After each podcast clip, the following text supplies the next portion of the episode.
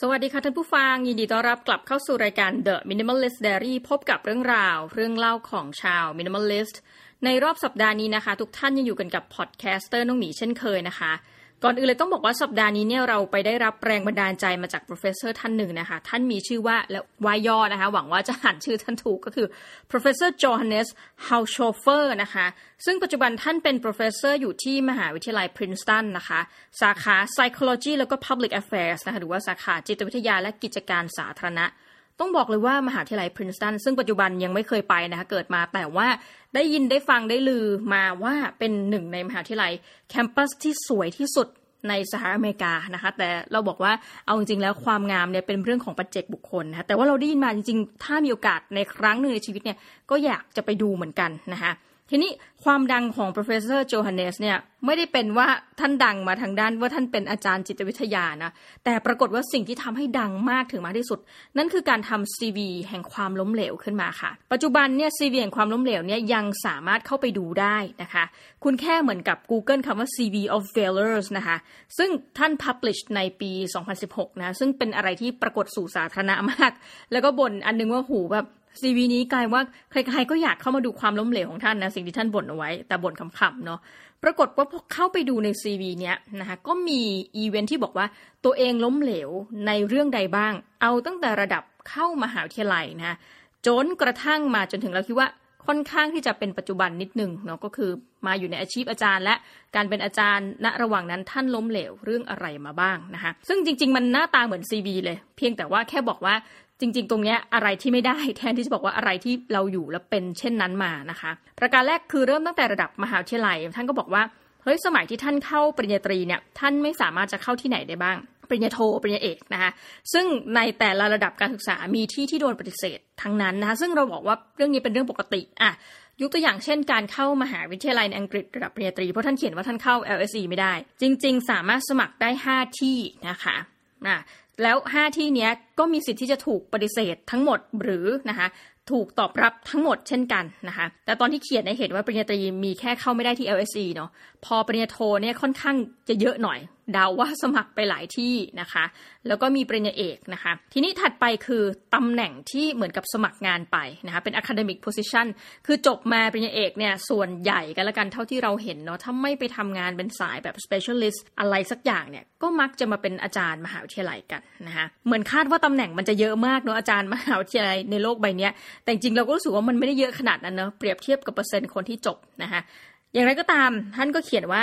ตำแหน่งที่สมัครไปแล้วไม่ได้อะมีอะไรบ้าง ก็เยอะพอสมควรนะคะเป็น academic position ที่คล้ายๆกับล้มเหลวในการสมัคร ถัดไปคือเป็นลักษณะอาจารย์มากนะคะ คือ award and scholarships นะคะ บรรดารางวัลทุนต่างๆ ที่สมัครไปแล้วไม่ได้นะซึ่งก็เยอะเหมือนกัน แล้วก็ paper งานวิจัยที่ถูก reject นะคะก็จะเขียนมาว่า โอ้ยมีอันไหนบ้าง คือเอาเข้าจริงเนี่ยเข้าใจว่าท่านเลือกมาเฉพาะที่เป็นไฮไลท์ ที่รู้สึกว่าเอ้ยอันนี้มันสำคัญจริง ๆ เพราะว่าไม่งั้น CV ความล้มเหลวอาจจะยาวกว่านี้เนาะแล้วก็อีกอันก็คือ research funding นะคะ ทุนวิจัยที่ขอไปแล้วไม่ได้ ก็เลยรู้สึกว่าเอาเข้าจริง ๆ แล้วในฐานะวันนี้นะคะแหมพยายามย้ำเชื่อมโยงรายการที่เกี่ยวข้องกับความเป็น minimalist มาก เราเองเนี่ยก็เป็นคนที่ส่วนตัวเนาะผู้จัดรายการเนี่ยชอบสมัคร นู่นนี่นั่นนะคะ แล้วก็ล้มเหลวมาเยอะมาก คือเอาจริง ๆ ล้มเยอะกว่าสิ่งที่เราได้รับนะคะแต่ว่าอยากจะมานั่งคุยกับทุกท่านว่า เอ้ย ในชีวิตเนี่ยเราล้มเรื่องอะไรมาบ้าง เพราะว่ามีสาเหตุนี่ต้องบอกว่าในราวเดือนน่าจะเป็นกุมภาพันธ์นะคะรายการของเรานะคะ The Infinity แล้วก็ทีมของเราเกือบจะทั้งหมดเนี่ยหรือว่า หลายๆ คนที่เขาว่างในวงเล็บ เราจะได้ไปงาน Bangkok Design Week นะคะ ปี 2021 กันนะ ซึ่งจะจัดในปลายเดือนมกราคมไปจนถึงเดือนกุมภาพันธ์ ทีนี้ณ Bangkok Design Week เนี่ย ปรากฏว่าเราจะมี 2 อีเวนต์ด้วยกันนะคะนำทีมโดยทีมของเราอีเวนต์แรกนะคะ เป็นอีเวนต์เสวนาเฉย หัวข้อที่ตั้งไว้คือ Podcast 101 นะคะ ซึ่งอาจจะเปลี่ยนชื่อ แต่ว่ามันเป็นเรื่องการเสวนาการจัดทำพอดแคสต์ถ้าใครสนใจเดี๋ยวเราจะอธิบายเรียกว่าอธิบายนะบอกให้ติดตามเป็นระยะว่าเอ้ยงานเราจะจัดวันไหนนะเผื่อถ้าอยากจะมาเจอกับบรรดาผู้จัดรายการนะเข้าใจว่าคนที่จะไปเนี่ยณขณะที่ที่คุยกันแล้วก็คือมีคุณเอมนะคะคิดมีบีซี่นะคะในอาร์มนะคะ รายการเจ้าจีนนะคะแล้วก็พี่โสพลตอบรับ แต่รู้ว่ารายนี้ยุ่งนะคะก็จากสตาร์ทยับ ก็จะเป็นคร่าวๆประมาณนี้ แล้วก็ส่วนตัวเองก็จะต้องไปอยู่แล้วที่งานเนาะทีนี้งานที่สองนะก็คืออีเวนต์เรามีมีสองอีเวนต์หลัก อันที่สองเนี่ยเราจะมาพูดถึงเรื่องของความล้มเหลวนะคะเป็นลักษณะกิจกรรมที่เราคิดว่านะคิดเอาเองว่า คนเราเนี่ยมักจะพูดแต่เรื่องการประสบความสำเร็จนะแล้วรอบตัวเราเข้าเป็น Facebook เป็นอะไรก็ตาม แต่เนี่ยมักจะเห็นภาพในฉากด้านหนึ่ง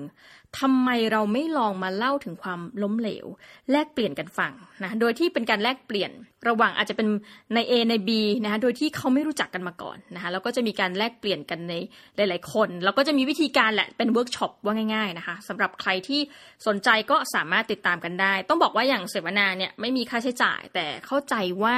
การเวิร์กช็อปเนี่ยอาจจะมีค่าใช้จ่ายเพราะตอนนั้นเขาให้กรอกไปนะคุณนี่เรากรอกแยกกันคุณเอม Keep Busy เขาก็ เป็นคนนั่งกรอกไปนะ แต่ว่าอย่างไรก็ตามต้องบอกท่านผู้ฟังว่าเราเรื่องตัวการเก็บเงินเนี่ยเราไม่ได้ซีเรียสไม่ได้ซีเรียสเลยที่ว่าจะมาเป็นรายได้เนอะแต่ละเขามีให้กรอกเอาไว้ง่ายเราก็คิดว่าถ้าเกิดกรอกว่ามาฟรีเดี๋ยวจะไม่ยอมมา ก็เป็นกิมมิกเล็ก ๆ ว่าถ้าเกิดว่าบอกว่าถูกบังคับให้จ่ายตังค์ท่านน่าจะมาเนาะก็ยังไงฝากติดตามเดี๋ยวเราจะพูดเป็นระยะนะคะแต่ว่า คือพอมาพูดเรื่องนี้เราก็ต้องเอาเรื่อง CV มา คิดว่าณนะวันจริงที่จัดกิจกรรมเนี่ย ส่วนตัวเองเนี่ยจะไม่ได้พูดถึงความล้มเหลวของตัวเองมากเท่าไหร่นักให้กับคนอื่นนะเพราะว่าต้องเป็นหนึ่งในคนที่โอเปเรตกิจกรรมใช่ไหมคะวันนี้ก็เลยได้เลิกมานั่งคุยกับทุกท่านก็แล้วกัน แล้วก็จะบอกว่าเฮ้ยการล้มเหลวในแต่ละประเด็นเนี่ยมันส่งผลอย่างไรต่อชีวิตเราบ้าง หรือมันมีจุดหักเหหลัก ๆ ที่เป็นการล้มเหลวแบบหัวฟาดกระแทกพื้นอะไรเงี้ยแล้วเรา คือเนี่ย the resilience นะคะเราลุกล้มแล้วลุกขึ้นมาได้อย่างไรนะคะเพราะเขาบอกว่าเอาจริง ๆ แล้วเนี่ยหลังจากการไปนั่งคือหลังๆเนี่ยชอบเหมือนกับไม่ได้ชอบหรอกนะแต่ว่าเผอิญจะต้องไปอ่านเปเปอร์อ่านอะไรพวกเนี้ยค่ะ แล้วเขาก็บอกว่า ability ที่จะล้มแล้วลุกเนี่ยมันเป็นเหมือนกับหนึ่งในสิ่งที่สำคัญมาก คือสื่อหลายอันก็คงจะพูดไปแล้วเนอะแต่ว่าจุดที่เราอ่านงานวิจัยเขาบอกว่าจริง ๆ แล้วเนี่ยคนเอเชียก็ดีนะคะแม้กระทั่งคนยุโรปเองเนี่ย ก็มักจะพูดในประเด็นนี้น้อยกว่าคนอเมริกัน คนอเมริกันเขาจะมี culture ว่า it's okay ใช่ไหมลมแล้วลุกไม่เป็นไร นั่นเป็นสิ่งหนึ่งที่ทำให้เขาเป็น entrepreneur ที่ประสบความสำเร็จนะหมายความเป็นผู้ประกอบการที่ประสบความสำเร็จ เพราะว่าเขารู้สึกว่าเฮ้ยลมแล้วต้องลุกขึ้นเร็วนะคะในขณะที่แม้กระทั่งเยอรมันก็ดีโดยเฉพาะสังคมเอเชียเนี่ยมันคือการ lose face นะคะหรือว่าการเสียหน้านะคะแล้วจริงๆ เขาก็มีตัวอย่างของคนที่ล้มแล้วลุก ในกรณีของคนเอเชียเหมือนกันเขาบอกว่าอ้าวคุณดูอย่างคนเอเชียสิที่ไปยังต่างประเทศ เหตุการณ์นั้นล้มแล้วลุกทั้งนั้นนะคะ ไม่ว่าจะโดนดูหมิ่นเหยียดหยามในหลายกรณี ซึ่งมีกฎหมายออกมาจริงๆเนาะเพื่อกีดกันอย่างเพศอ่าอย่างคนจีนอย่างเงี้ยนะคะกฎหมายออสเตรเลียก็ดี หรือกรณีอื่นๆแม้กระทั่งสื่อที่พับลิชออกมาในอเมริกานะเป็นการแบบค่อนข้างที่จะณปัจจุบันเราคงพูดไม่ได้แล้ว แต่ในสมัยนั้นคือเป็นสื่อที่เหยียด นะคนต่างชาติโดยเฉพาะคนจีนเนี่ยก็ทำภาพให้ดูเลยว่าเป็นอย่างไร ภาพที่เราเห็นอันหนึ่งนะคะ ซึ่งมักจะเอามาพูดคุยกับนักศึกษาว่ารู้สึกอย่างไร ไม่ได้เรียกว่ารู้สึกอย่างไรแต่ว่า อธิบายให้ฟังแล้วก็บอกเฮ้ยณสมัยปัจจุบันมันมีการเปลี่ยนผ่านอย่างไรนะยกตัวอย่างเช่น ภาพหนึ่งเนี่ยเขาจะทำภาพคนจีนเหมือนหัวมัดจุกอะค่ะแล้วก็แต่งตัวแบบ ชาวจีนโบราณนะถ้าแบบดูในหนังอะไรเงี้ยแล้วก็กำลังนั่งกินหนูนะคะ และอีกภาพหนึ่งก็เป็นเหมือนโชว์ความซีวิไลซ์ของคนอเมริกันว่าเฮ้ยเราเองรังเกียจพฤติกรรมในลักษณะนี้นะใด ๆ ก็ตามเขาบอกว่าเฮ้ยสิ่งที่เขาเผชิญแล้วคนเหล่านี้ลุกขึ้นมานะลุกกลับขึ้นมาอีกครั้งเนี่ยมันคือการ resilience นั่นแหละนะคะก็คือล้มแล้วลุกเอาละ วันนี้ก็จะมาพูดถึงเหตุการณ์ของตัวเองนะคะไหนๆก็พูดในเวิร์กช็อปไม่ได้ไว้พูดเลยนะคะต้องบอกว่าเป็นคนหนึ่งที่ล้มเยอะมากนะคะล้มเยอะมากจริง ๆ แต่เราค่อนข้างจะแบบหนาและทนประการหนึ่งก็คือว่าเราตั้งใจในชีวิตนี้ว่าเราจะ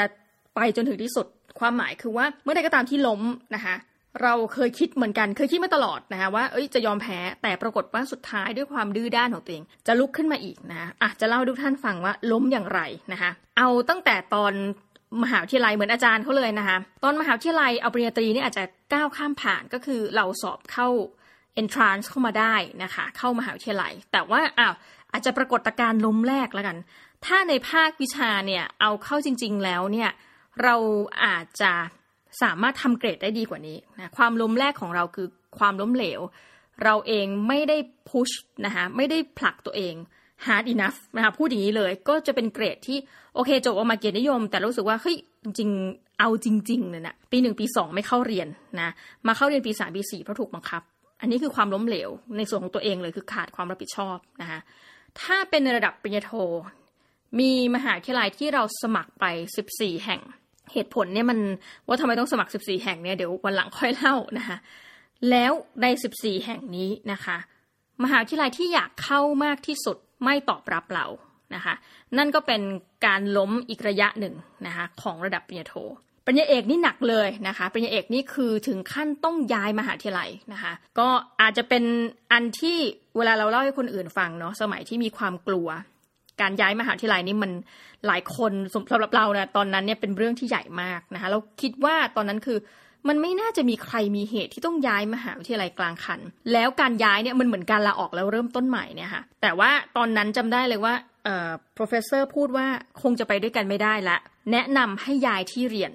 นะคะ เราก็รู้สึกเคว้งคว้างจำได้ว่าไปนั่งในมหาวิทยาลัยอื่น คือมันเป็นทางผ่านแล้วก็ไม่รู้จะไปนั่งไหน เพื่อที่จะต้องอธิบายผู้ให้ทุนเนี่ยนะก็คือกอพอเนี่ยบอกว่า เอ้ย ตอนนี้เรามีปัญหาเรื่องการเรียน แล้วเราจะต้องย้ายมหาวิทยาลัยแบบด่วนที่สุด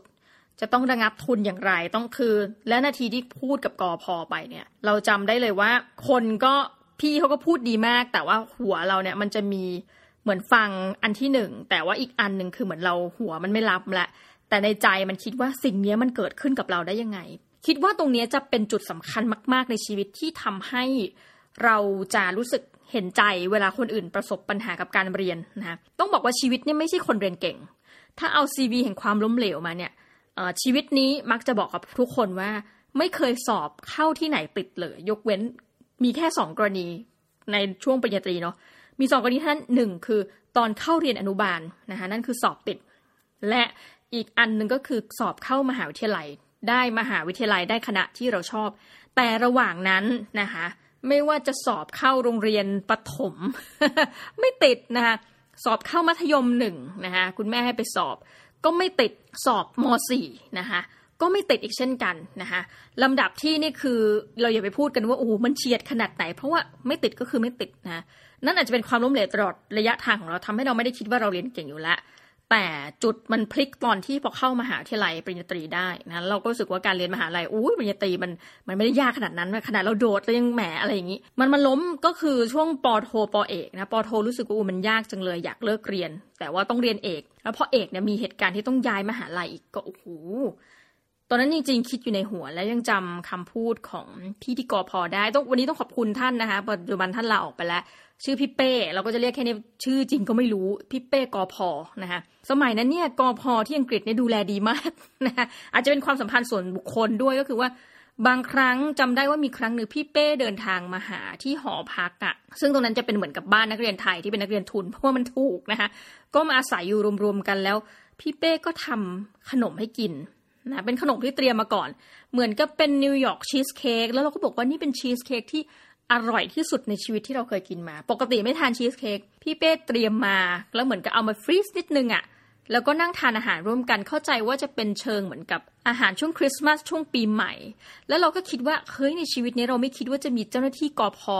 ประจำที่ลอนดอนคนไหนเนี่ยที่ดูแลนักเรียนทุนดีขนาดนี้นะคะ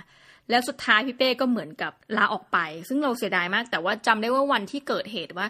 เราต้องย้ายมหาลัย หนูจะทำยังไงดีพี่หนูแบบมีปัญหาแบบดื้อเรียนต่อไหมแล้วเปลี่ยนเปลี่ยนอาจารย์นะ หรือว่าจะต้องย้ายมหาทยาลัยจำได้พี่เป้เหมือนกับพยายามกล่อมให้เราใจเย็นลง แล้วก็บอกว่าฟังพี่นะ แบบหนูไม่ได้ไม่เก่ง คือคือเราอาจจะรู้สึกไปแล้วรู้สึกเฟลไปแล้วแน่นอน พี่พี่ก็จะบอกว่าหนูไม่ได้ไม่เก่ง แล้วเขาก็จะเล่าเคสนักเรียนทุนเยอะมากนะ ซึ่งวันนี้ก็คงไม่ได้มาเปิดเผย แต่เขาบอกว่าอย่างหนึ่งเชื่อพี่นะ น้องหมีออกเลย อยู่ต่อจะไม่จบ กับคนนี้ยังไงก็ไม่จบ ถ้าอาจารย์กับเรามีปัญหากันแล้ว เรื่องมันยาว ออกเลยแล้วเขาก็จะเล่า success case ที่ว่าคนที่ลาออกไปแล้วเป็นอย่างไรอะไรอย่างเงี้ยมันก็ทำให้เรารู้สึกว่าโอเค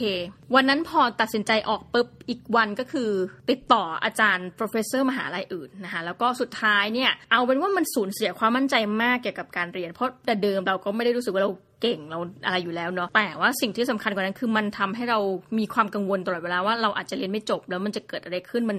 มันหลายกรณีจนกระทั่งในที่สุดเนี่ยเราก็เรียนจบนะคะ คืออีกมหาวิทยาลัยหนึ่งเนี่ยเราจบเร็วเลย เพราะว่าเงินทุนมันหมดนะคะแต่ว่าถ้าตามพีเรียดของเวลาจริงๆเนี่ยเท่ากับจบเลทไปประมาณ 9 เดือนนะนั่นก็คือเป็นเหมือนกับเราก็นับแหละว่าชีวิตนี้เราเสียเวลาอะไรไปมากขนาดไหนเนาะก็เป็น 9 เดือนนะคะถัดไปพอเรียนจบมาเนี่ยความล้มเหลวครั้งถัดไปนะคะซึ่งอันนี้เราก็อาจจะแบบพยายามโทษคนอื่นอีกแต่สุดท้ายเอากลับมาโทษตัวเองก็ได้ คือสถานที่ที่ใช้ทุนเนี่ยเราไม่สามารถจะใช้ทุนได้นะคะ ด้วยความที่อันนี้เรารู้มาตั้งแต่แรกแล้วอะเรื่องนี้คงจะไม่พูดกันอีกต่อไป กลายเป็นว่าพอใช้ทุนในที่เดิมไม่ได้เนี่ย เราเคว้งเฟ้งฟาง อย่าลืมว่าเลทจากการจบปริญญาเอกมา 9 เดือนนะ แล้วก็เฟ้งฟางเนี่ยอีก 9 เดือนสิริรวมเป็นปีครึ่งอะที่คุณเหมือนกับมันแบงค์ไปเลยเวลานี้นะคะ แล้วยังไม่นับตอนจบปริญญาตรีเตรียมเรียนต่อปริญญาโทเนี่ยก็เฟ้งฟางอีกประมาณสักเดือนเอ่อปีหนึ่งประมาณเนี้ย คือสิริรวมรวมๆกันเนี่ยเฮ้ยมันสองปีครึ่งอะไรราวเนี้ยมันก็ทำให้รู้สึกว่าโหชีวิตเรากว่าจะเรียนจบเนาะก็เพื่อนเขาไปไหนต่อไหนละนะเรื่องงานเรื่องการ นั่นคือกว่าจะเรียนจบประเด็นถัดไปอีก พอจบมาคุณก็ยังไม่ได้งาน คือมันเสียเวลาไปมากเหมือนกับเท่ากับจริง ๆ เขียนไว้นะคะคือเพราะว่าเราชอบทำ CV tracking ตัวเองเหมือนกันว่า เราล้มไปขนาดไหน ปรากฏว่าเราเสียเวลาชีวิตที่ไม่ได้อะไรเลยเนี่ย ประมาณ3ปีเต็มด้วยกัน คือพอดีเลยนะคะก็คือ36เดือนอะไรเงี้ยซึ่งเรารู้สึกว่าโหเวลานี้ถ้าเอาไปทำอย่างอื่นเนี่ยมันมันจะดีมากแต่ว่าณเวลานั้นเหมือนเราเบลอเราก็ไม่ได้ทำอะไรนะคะทีนี้อะประการถัดไปพอมาระดับเป็นอาจารย์แล้วนะคะเราก็โอเค ตอนนี้คืออาจจะได้ตำแหน่ง ทางวิชาการก็จริง แต่ว่าจริงๆเนี่ยความล้มเหลวอย่างหนึ่งคือ เราก็คาดหวังว่าจริง ๆ มัน 2 ปีเนี่ยมันสามารถ apply ได้เลยขอตำแหน่งทางวิชาการคือผู้ช่วยศาสตราจารย์นะแต่ว่าเราก็ late มา 5 เดือนเพราะความขี้เกียจนะก็คือแทนที่จะได้ 2 ปีทวนปึ้งแล้ว apply ไปเลยกลายว่าขยายเวลาอีก 5 เดือนนะคะ ถัดไปคือเรายังคงเป็นอาจารย์ที่ชอบสมัครไปนู่นไปนี่นะคะ เดี๋ยวจะมาบอกสถิติทุกท่านว่า เอ้ย ปีนี้เราล้มเหลวอย่างไรนะคะปีแรกที่ทำงานนะคะเราสมัครกิจกรรมสมัครไป conference เนี่ยไป4อีเวนต์ด้วยกันนะคะปรากฏว่าจาก4เนี่ยได้ตอบรับเพียงหนึ่งว่าให้ไปแล้วสุดท้ายก็ไม่ได้ไปนะปีนั้น success rate ก็คือ 0%เพราะเราไม่ได้ไปนะคะปีถัดมาจากเดิม4นะปีถัดมาบ้ามากคือ apply ไป 27 แหล่ง อันนี้คือรวมทุกอย่างนะ ทั้งทุนทั้งกิจกรรมที่แบบถ้าได้รับเลือกจะไปต่างประเทศ ทุนวิจัยนะคะสมัครไป 27 ได้ 9 นะ แล้วก็ไป 6 นะ ก็คิดเป็นที่ 22%นะคะปีที่3นะปีที่ 3 ก็คือสมัคร 27 เท่ากับปีที่เอ่ออีกปีหนึ่งได้9นะคะจริงๆ ได้ 9 เหมือนกันทั้ง 2 ปีเลย แต่ว่าอันนี้ได้ 9 ไป 9 ก็คิดเป็นค่าที่เรา acceptance rate นะคะอยู่ที่ 33% เอาเป็นปีดีกว่า ปี 2562 หรือปีที่แล้วเนี่ย อันนี้บ้าจริงสมัครไป 49 กิจกรรมนะ หรือทุนอะไรทั้งหมดรวมกันเนี่ย ได้ 5 นะคะ คือจากศูนย์มา 22%มา 33%คุณก็คิดว่าเราน่าจะประสบความสำเร็จไปเรื่อยๆ ใช่ไหมหมายความว่า acceptance rate มันน่าจะสูงขึ้นไม่เลยนะคะพอปี 2562 เนี่ย 49 ได้ 5 เนี่ย ตกอยู่ที่แค่ประมาณ 10%เท่านั้นเอง ที่เราได้รับเลือกนะคะ ส่วนปีล่าสุดนี้คือปี 2563 คือตอนนี้ทำงานมาราว 4 ปีครึ่งนะคะ ในปีนี้เอาถึงเดือนเนี่ยตุลาคมเนี่ยเราสมัครกิจกรรมไป 31 กิจกรรมและทุนนะคะ ปรากฏว่าได้รับการตอบรับเนี่ย5นะคะ จาก 31 ได้รับการตอบรับ 5 แต่เผอิญว่ายังรอตอบรับอีก 3 กิจกรรมนะคะก็ถือว่าเป็นอะไรที่ไม่ได้เยอะนะคะ แล้วเราก็มาเจาะอีกว่า เอ๊ะความล้มเหลวของเราเนี่ย มันมีอะไรบ้างที่เป็นตัววัดว่าเราเนี่ยเป็นคนดื้ออย่างไร บอกเลยว่าในตั้งแต่ทำงานมาเนี่ยสี่ปีครึ่งนะคะ เราได้รับการไปต่างประเทศจริงๆนะ่ะนะคะแต่อ่าเอาเริ่มตั้งแต่ปีปีแรกก่อนนะปี 2017 เนี่ยได้ไปเยอรมันไปอเมริกาพอ 2018 ก็คือ ได้ไปเยอรมันอีกรอบพลเมืองนะมาเลเซียแล้วก็สิงคโปร์พอปี 2019 ก็คือไปอินโดนะไปญี่ปุ่นไปนอร์เวย์แล้วก็ไปสเปน คือเหมือนจะฟังดูเยอะเนาะก็คือได้ไปต่างประเทศ 9 ครั้งนะคะใน 9 ครั้งนี้เป็นทุนทุนเลยทุนแบบเต็มจำนวนให้เปล่าเนี่ย8ครั้งแล้วก็อีกหนึ่งครั้งเนี่ยคือไปเหมือนกับนำเสนอผลงานเนาะแล้วก็มหาวิทยาลัยก็คือส่งไปนะคะก็ไม่นับว่า ไม่นับว่าเป็นทุน คือนับว่าเป็นหน้าที่การงานที่มหาลัยทำหน้าที่ในการรับผิดชอบส่งเสียให้เราไปเนาะแต่ 8 ครั้งเนี่ยเป็นกับทุนองค์กรภายนอก ปรากฏว่าจริง ๆ แล้วเนี่ยหลายกรณีนะคะ เราเองเนี่ยคาดหวังว่าไม่ได้คาดหวังและหลายกรณีเนี่ยเราสมัครหลายครั้งกว่าจะได้ไปนะยกตัวอย่างเช่นอันนึงเลยที่แบบหลายคนชอบสมัครนะคะอันนี้ก็มาพูดเผื่อทุกท่านอยากสมัคร ตอนนี้คือยังอายุไม่เกิน 35 และใครก็ตามที่อายุไม่เกิน 35เนี่ย แนะนำให้คุณสมัครกิจกรรมหนึ่งที่เรียกว่าของ Y Series นะคะ Y S E A L I ซึ่งป่านนี้ทุกคนถ้าเรียนมหาวิทยาลัยน่าจะรู้จักหมดแล้วปรากฏว่าเรามานั่งนับ เฮ้ย เราสมัครกิจกรรม Y Series ไปเป็น 10 กิจกรรมเลยนะคะ To be exact นี่น่าจะประมาณสักอยู่ที่ 12-13 ครั้งเนี่ย แล้วใน 12-13 ครั้งเราได้ไปแค่ 4 ครั้งนะคะจะกิจกรรมไวซีรีส์นะคะมีครั้งหนึ่งจัดที่ประเทศไทยด้วยนะคะแล้วก็เป็นที่สิงคโปร์นะคะ เป็นแล้วก็เป็นที่อินโดนีเซียนะคะอ่าแล้วก็มีอีกสักครั้งเป็นที่ไหนสักแห่งที่เราได้ไปของ Y Series นะคะ ประเด็นคือว่าเป็นแค่สี่จากสิบกว่าครั้งก็ไม่ได้เยอะมากนะคะ เอาจริงถ้าเกิดว่าหลายคนถ้าคุณเป็นนักศึกษาจริงคุณน่าจะเก่งกว่าเราเราสมัครได้ไปบ่อยกว่านั้นนะคะ อันนั้นก็เป็นอันหนึ่งที่ทำให้เห็นว่าเออแม้ว่าเราจะยอมแพ้แค่ไหนก็ตามเนี่ย แต่พอมันเหมือนกับอายุยุงอยู่ในเกณฑ์เนี่ยเราเห็นเราก็พยายามจะสมัครนะ ต้องเรียกได้ว่า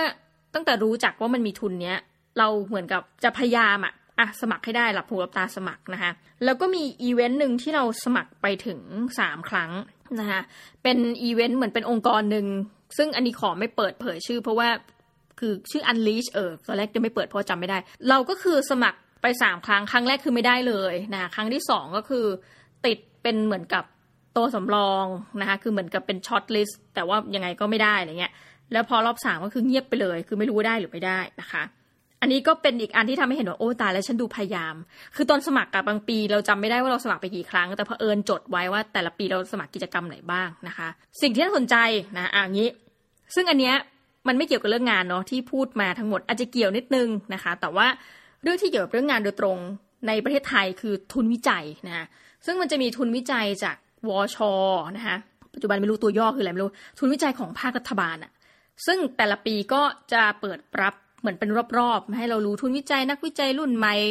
นู่นนี่นั่นนะคะ ปรากฏว่าเราสมัครทุนวิจัยของฝ่ายรัฐบาลเนี่ย ในชีวิตนี้สมัครแค่สี่ครั้งตั้งแต่ทำงานมา แล้วเชื่อไหมทุกท่านสี่ครั้งที่สมัครไม่ได้สักครั้งนะคะจำได้ว่าสิ่งที่เราตอบรับก็คือว่า เออคือเหมือนกับโมโหกรรมการนะ แล้วก็ตั้งคำถามว่ากรรมการเธอเป็นใคร อะไรอย่างเงี้ย แต่เรารู้สึกว่าพฤติกรรมนี้ไม่น่ารัก อันนี้พูดแต่ก็ยอมรับกับทุกท่านตรงว่าเราคิดอย่างนั้นจริงนะ แล้วก็มีการสมัครเอออันนึงที่ตลกกองทุนสื่อสร้างสารรค์นะ เพราะว่าจะเอาเงินมาทำค่ายทำอะไรเรื่องพอดแคสต์เนี่ยเราก็สตับบอนนะคือสมัคร 3 ครั้ง แล้วไม่เคยได้สักครั้งนะคะนั่นก็เป็นการสรุปว่าเราเป็นคนที่สมัครทุนในประเทศไทยเนี่ยไม่ใช่มักนะคะคิดว่า 4 ครั้งเป็นทุนวิจัยไม่ได้เลยเนาะและก็อีก 3 ครั้งทุนกองทุนสื่อ ซึ่งอาจจะเป็นนอกงานเราไปนิดนึงแต่ว่าก็ไม่ได้เลยอีกสี่รวมนะคะการสมัครอะไรของรัฐบาล 7 ครั้งเราไม่เคยได้สักครั้ง และต้องใช้ตอบคำนี้อีกทีหนึ่งว่า การสมัครกิจกรรมทั้งหมดที่จัดโดยรัฐบาลไทย น้องหมีไม่เคยได้สักครั้งตั้งแต่ทำงานมา ซึ่งอันนี้เป็นอะไรที่น่าเศร้านะ ประมาณว่าถ้าเราถามตัวเองเนี่ยแปลว่าเราอาจจะด้อยศักยภาพจริงๆนะแต่ว่าเหมือนกับสมองเรามันไปคิดอีกแบบหนึง่งก็คล้ายๆกับว่าอ๋ออันนี้คือเราก็ไม่ได้สนใจ หมายความว่าฉันไปต่างประเทศก็ได้อะไรเงี้ยคือคือพยายามจะคิดมองในมุมว่าในลบ มันก็มีอะไรที่เราพยายามเหมือนกันแล้วทำแล้วมันก็เออไปได้นะคะมีบางอันที่เราอยากได้มากๆนะเป็นทุนที่เราอยากได้มากๆ แต่ว่าความล้มเหลวคือ ไม่แม้กระทั่งจะสมัครนะคะซึ่งมีหลายอันเหมือนกันนะยกตัวอย่างเช่นทุนที่ไปแลกเปลี่ยนนะเป็นเหมือนกับอาจารย์อาคันตุกะ แล้วในปีที่ผ่านมานะคะ ถ้ามาเจาะทุกท่านจะฟังแล้วแบบอุ้ยนะอะไรคือทำไมดูเธอสมัครอะไรเยอะ แต่ว่าเชื่อเถอะว่าเราเหมือนกับ ความเหมือนกับออฟเซสบางอย่างอะ่ะเออเราต้องบอกว่างี้กัน เราเห็นทุนเนี่ย เราจะรู้สึกแบบ เออเราจะจดไว้ ว่าเดือนเนี้ย เราอยากจะสมัครทุนไหนนะเราก็จะมีการขีดค่าว่าสมัครไม่ได้สมัคร สมัครไม่ได้สมัคร มันจะทำให้เราเหมือนกับทำให้เราตกใจอะ่ะเออเหมือนกับการเขียนบัญชีอะไรบางอย่าง ซึ่งบอกว่าตกใจว่าเอ้ย เดือนนี้ผ่านไปยังไม่ได้สมัครอะไรเลยเหรอมันคันๆมือเลยนะมันแปลกๆนะคะ ซึ่งปีล่าสุดเนี่ยบอกเลยว่าความล้มเหลวอันหนึ่งคือความคิดของเรานะคะ มันเป็นปีที่เราได้ตำแหน่งฝ่ายบริหารอันหนึ่งเนาะแล้วมันทำให้เรารู้สึกว่าด้วยความรับผิดชอบเราจะไม่ไปทุนที่ได้รับเป็นระยะยาวนะคะคำว่าระยะยาวคือไปตั้งแต่หนึ่งอาทิตย์ขึ้นไปเนี่ยเราก็รู้สึกว่าระยะยาวแล้วแล้วเราจะจะไม่สมัครเด็ดขาดนะคะเผอิญว่าเราเพิ่งรู้ในครึ่งปีหลังว่าเราจะเป็นเป็นตำแหน่งบริหารเนาะ ปรากฏว่าเราไปสมัครอันหนึ่งซึ่งมันเป็นตัวย่อว่า ISA หรืออะไรประมาณเนี้ค่ะยังจำไม่ได้แต่ว่า รู้ว่าถ้าได้เนี่ยจะไปทำวิจัยที่เยอรมันประมาณสักเก้าเดือนนะคะปรากฏว่าทุนเนี้ยคนสมัครทั่วโลกเนะรับสมัครทั่วโลกสามพันคน เราได้เป็น shortlist อ่าจะเรียกว่า shortlist คือเหมือนกับได้รับคัดเลือกให้ไปต่อนะก็คือจะต้องส่งเอกสารอะไรเยอะมากนะคะคือจากสามพันเนี่ยเขาก็เหมือนเลือกมาสักประมาณเก้าสิบสองคน แล้วเขาบอกว่าในเก้าสิบกว่าคนนี้นะ คืออันนี้มันเป็นเปอร์เซ็นที่น้อยแล้วนะ แล้วเขาก็เหมือนกับสนับสนุนให้เราสมัครต่อ เชื่อไหมว่าด้วยความคิดที่ว่า เอ้ย ฉันมีหน้าที่ที่รับผิดชอบแล้วไม่เอา ตัดเหมือนกับตัดโอกาสตัวเองทิ้งแล้วมารู้สึกจริงๆนะทุกท่านว่า เฮ้ย อันเนี้ยเอาจริง ๆ จากสามพันแล้วตัดเหลือเก้าสิบกว่าเนี่ย คือน่าลองสมัครให้รู้ว่า เออ ให้มันเหมือนกับ ถ้าเป็นศัพท์ก็น่าจะแบบ ให้มันแล้วใจว่า เฮ้ย เราไม่ได้นะคะ อันนี้รู้สึกผิดหวังในตัวเองที่เราไม่ไปต่อนะคะ แล้วก็ยังมีกิจกรรมอื่นๆกันละกันที่เรารู้สึกว่า เอ๋มันมันน่าเสียดายจังเลยนะคะ ที่เราไม่ได้อะยกตัวอย่างเช่น ก็ปีนี้สมัคร อันนี้มันก็เหมือนกับกึ่งรัฐเนอะก็คือของสสสนะเป็นทุนสื่อโควิด -19 นะคะซึ่งเหมือนเดิมเลยปรากฏว่าพอสมัครไปก็ก็ไม่ได้นะคะ เอามีอีกนะคะทุนของคืออันนี้จะเป็นองค์กรที่มันก็เกี่ยวกับภาครัฐแหละ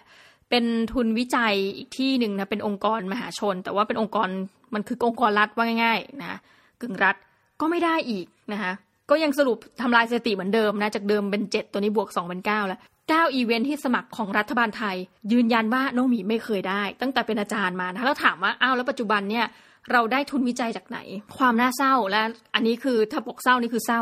ความน่าเศร้าคืออะหนึ่งมหาวิทยาลัยเนี่ยโชคดีมากเป็นมหาวิทยาลัยที่น่ารัก ก็มอบทุนวิจัยให้นะคะคณะก็บอกว่าถ้าไปขอที่ไหนไม่มีปัญญาขออะมาขอที่คณะเราให้ แล้วก็เป็นความโชคดีคือถูกดึงไปช่วยงานนู่นนี่นั่น กลายเป็นว่าทุนวิจัยเป็นอะไรที่เหมือนกับเจ้าของทุนเขาแบบให้คือมันสามารถทำได้นะคะแบบถูกกฎหมายเลย คือให้เจาะจง ก็กลายเป็นว่าได้รับทุนวิจัยแบบเจาะจงอะแต่คืออันนี้คือมันด้วยความที่เราไปช่วยงานมาแล้วเขาเห็นหน้าค่าตาเนาะคือมันจะพูดถึงก็น่าสงสารว่า สุดท้ายอะไรที่ต้องไปแข่งขันเนี่ย เราไม่มีศักยภาพ ต้องให้เหมือนเขาแบบโยนมาอ้าวสงสารสมเพศให้มาลักษณะนั้นถึงได้นะคะ แล้วก็มันมีอีกอันหนึ่งซึ่งเราพยายามจะทำแต่เราก็ยังไม่ประสบความสำเร็จอยู่ดีนะคะนั่นก็คือว่าพยายามที่จะทำให้ ranking ของ podcast เนี่ยดีขึ้นกว่านี้นะ นี่ก็ถือว่าเป็นความล้มเหลวนะ basically เลย หรือพยายามที่จะทำให้ The Infinity นะซึ่งเราตั้งมา 3 ปีจะ4ปีอยู่แล้วเนี่ย เพจเรายังไม่ไปถึงไหนเลยทุกท่าน ถ้าท่านตามนะ ท่านไม่ต้องกดไลค์นะ นี่พูดให้ฟังถึงความน่าสมเพชเฉยๆคือ ปัจจุบันยังมีคนไลค์ประมาณ 5,000กว่าคนนะซึ่งมาไลค์ตอนหลังๆด้วย โดยที่อันนี้คืออดีตนักศึกษาเป็นคนเขียนคอนเทนต์เป็นอะไรให้นะคะคือไม่ได้เกิดจากตัวเองว่าง่ายๆสองพันสามพันไลค์ที่ผ่านมาเนี่ยซึ่งมันก็เป็นอะไรที่ บอกบอกถึงความล้มเหลวเพราะว่าส่วนตัวเราเนี่ยเราอยากที่จะสมมติใช้ทุนการเป็นอาจารย์เสร็จ อยากจะมี choice ที่ option เปิดให้ตัวเองว่าลาออกไปทำมาหากิน ซึ่งตอนนี้คิดอะไรไม่ออกก็เป็นความล้มเหลวอีกนะคะ และคิดว่าการทำมาหากินเดียวของเราคือน่าจะเป็นการทำอีเวนต์นะคะบวกกับเนี่ยทำอะไรวนเวียนอยู่กับการทำเพจทำสื่อ ซึ่งต้องบอกว่าป่านนี้มันก็เห็นภาพแล้วว่า มันก็ยังไม่ประสบความสำเร็จนะคะ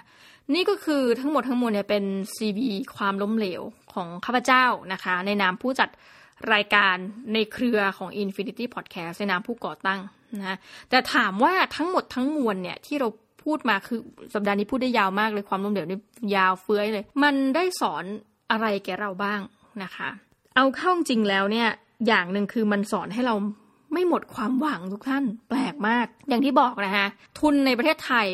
เราไม่เคยได้เลย เรากลับมีความหวังพุ่งขึ้นขีดปี๊ดนะ เพราะว่า เฮ้ยเราได้ทุนต่างประเทศ แล้วมันกลายเป็นเหมือนกับกล่อมเราบอกว่า เออ ช่างนะคล้ายๆ ช่างมันเถอะ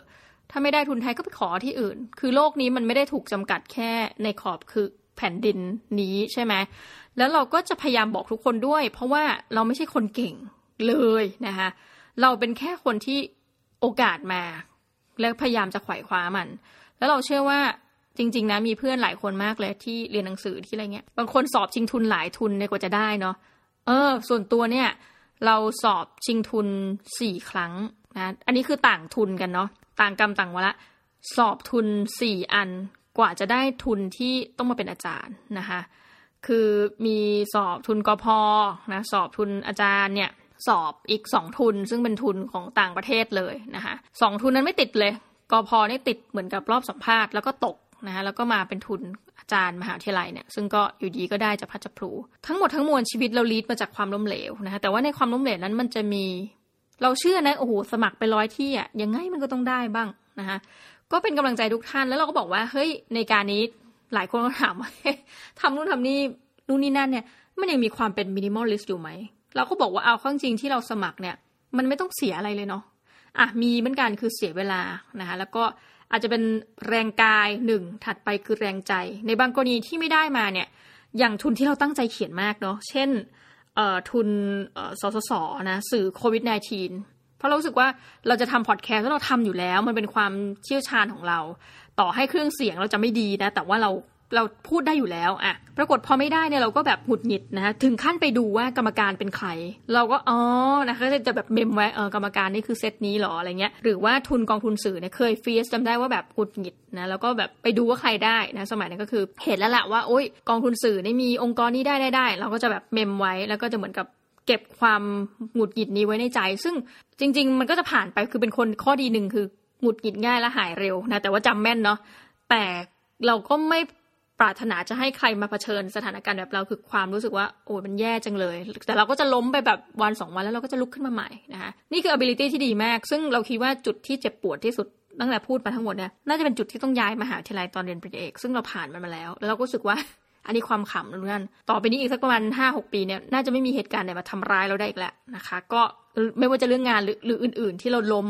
ต่อให้สมัครอะไรไม่ได้อีกไม่ได้อีกอะไรเงี้ย เราก็จะหาวิธีที่จะปลอบโยนตัวเอง ซึ่งเราบอกทุกท่านเลยนะว่า โอเค มันเป็นวิธีการปลอบโยนที่ไม่ดี เช่นบอกว่าเออก็แล้วไงอะไรเงี้ยแบบไปดูว่ากรรมการเป็นใคร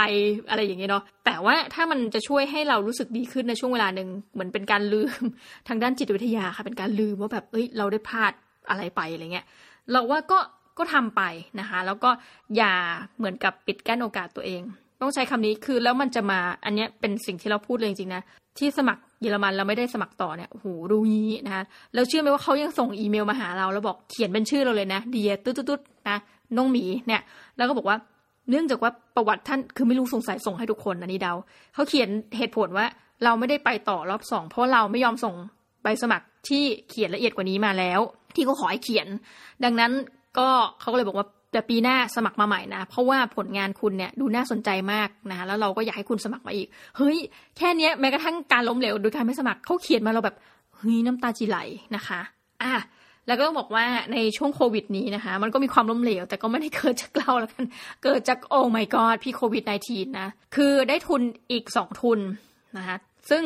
ไปสมัคร อย่างเงี้ยด้วยการหวานหวานหวานไปนะคะคือไปสมัครทุนที่จะต้องไปมาเลเซียแล้วได้ แล้วเขาบอกเลย คืออันนี้คือล้มจริงนะเพราะว่าสมัครไปด้วยความเนาะก็คือยังอุตส่าห์กรอกไปสมัครใช้คำนี้ เขาก็บอกเอ้ยบีเพชเชนะ เราจะเลื่อนวันจัดงานนะ คือจะถ้าไปเนี่ยไปทั้งสองอาทิตย์ไงก็เลยจะรู้สึกดีนิดนึงนะคะตอนนั้นคือยังไม่มีตำแหน่งบริหารอะไรเท่าที่รู้เลื่อนเลื่อนเลื่อนจนกระทั่งท้ายที่สุดเขาบอกว่าโอเค ขอโทษทุกทุกคนด้วยนะ ปีนี้เราเลิกจัดเลยงดนะคะที่ได้มาก็คือเหมือนกับไม่เคยเกิดอะไรขึ้น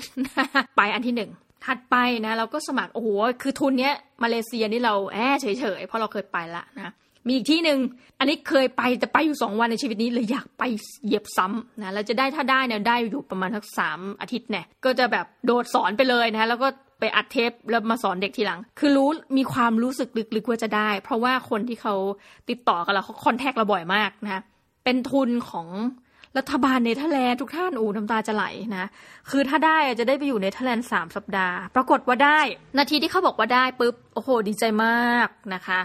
แล้วก็แป๊บหนึ่งนะ อ่านอีฉันขออ่านอีเมลรอบหนึ่ง due to โควิด -19 ดีใจด้วยคอร์สยังดำเนินต่อไป แต่เราจะไม่ได้พาคุณไปเนเธอร์แลนด์และ ให้คุณเรียน from home จบค่ะ คือเรียนจากเรียนที่ประเทศประเทศที่เราอยู่ตอนนี้เรียนที่ไทยแลนด์อะแล้วเราก็โอเคอะคือจากความฝันที่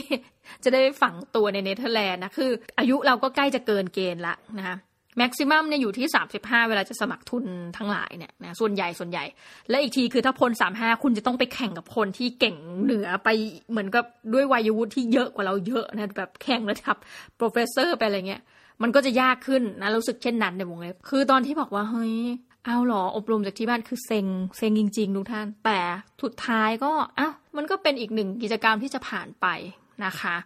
ก็ฝากทุกท่านประมาณนี้ คิดว่าทุกท่านน่าจะเห็นความล้มเหลวของข้าพเจ้าเยอะพอสมควรนะ แล้วอย่ายอมแพ้ทุกท่าน เราต่างเคยมีความเจ็บปวด มีความล้มเหลว เราเป็นคนอยู่ได้ เพราะเราไม่ยอมแพ้นะคะถ้ายอมแพ้นั่นแปลว่า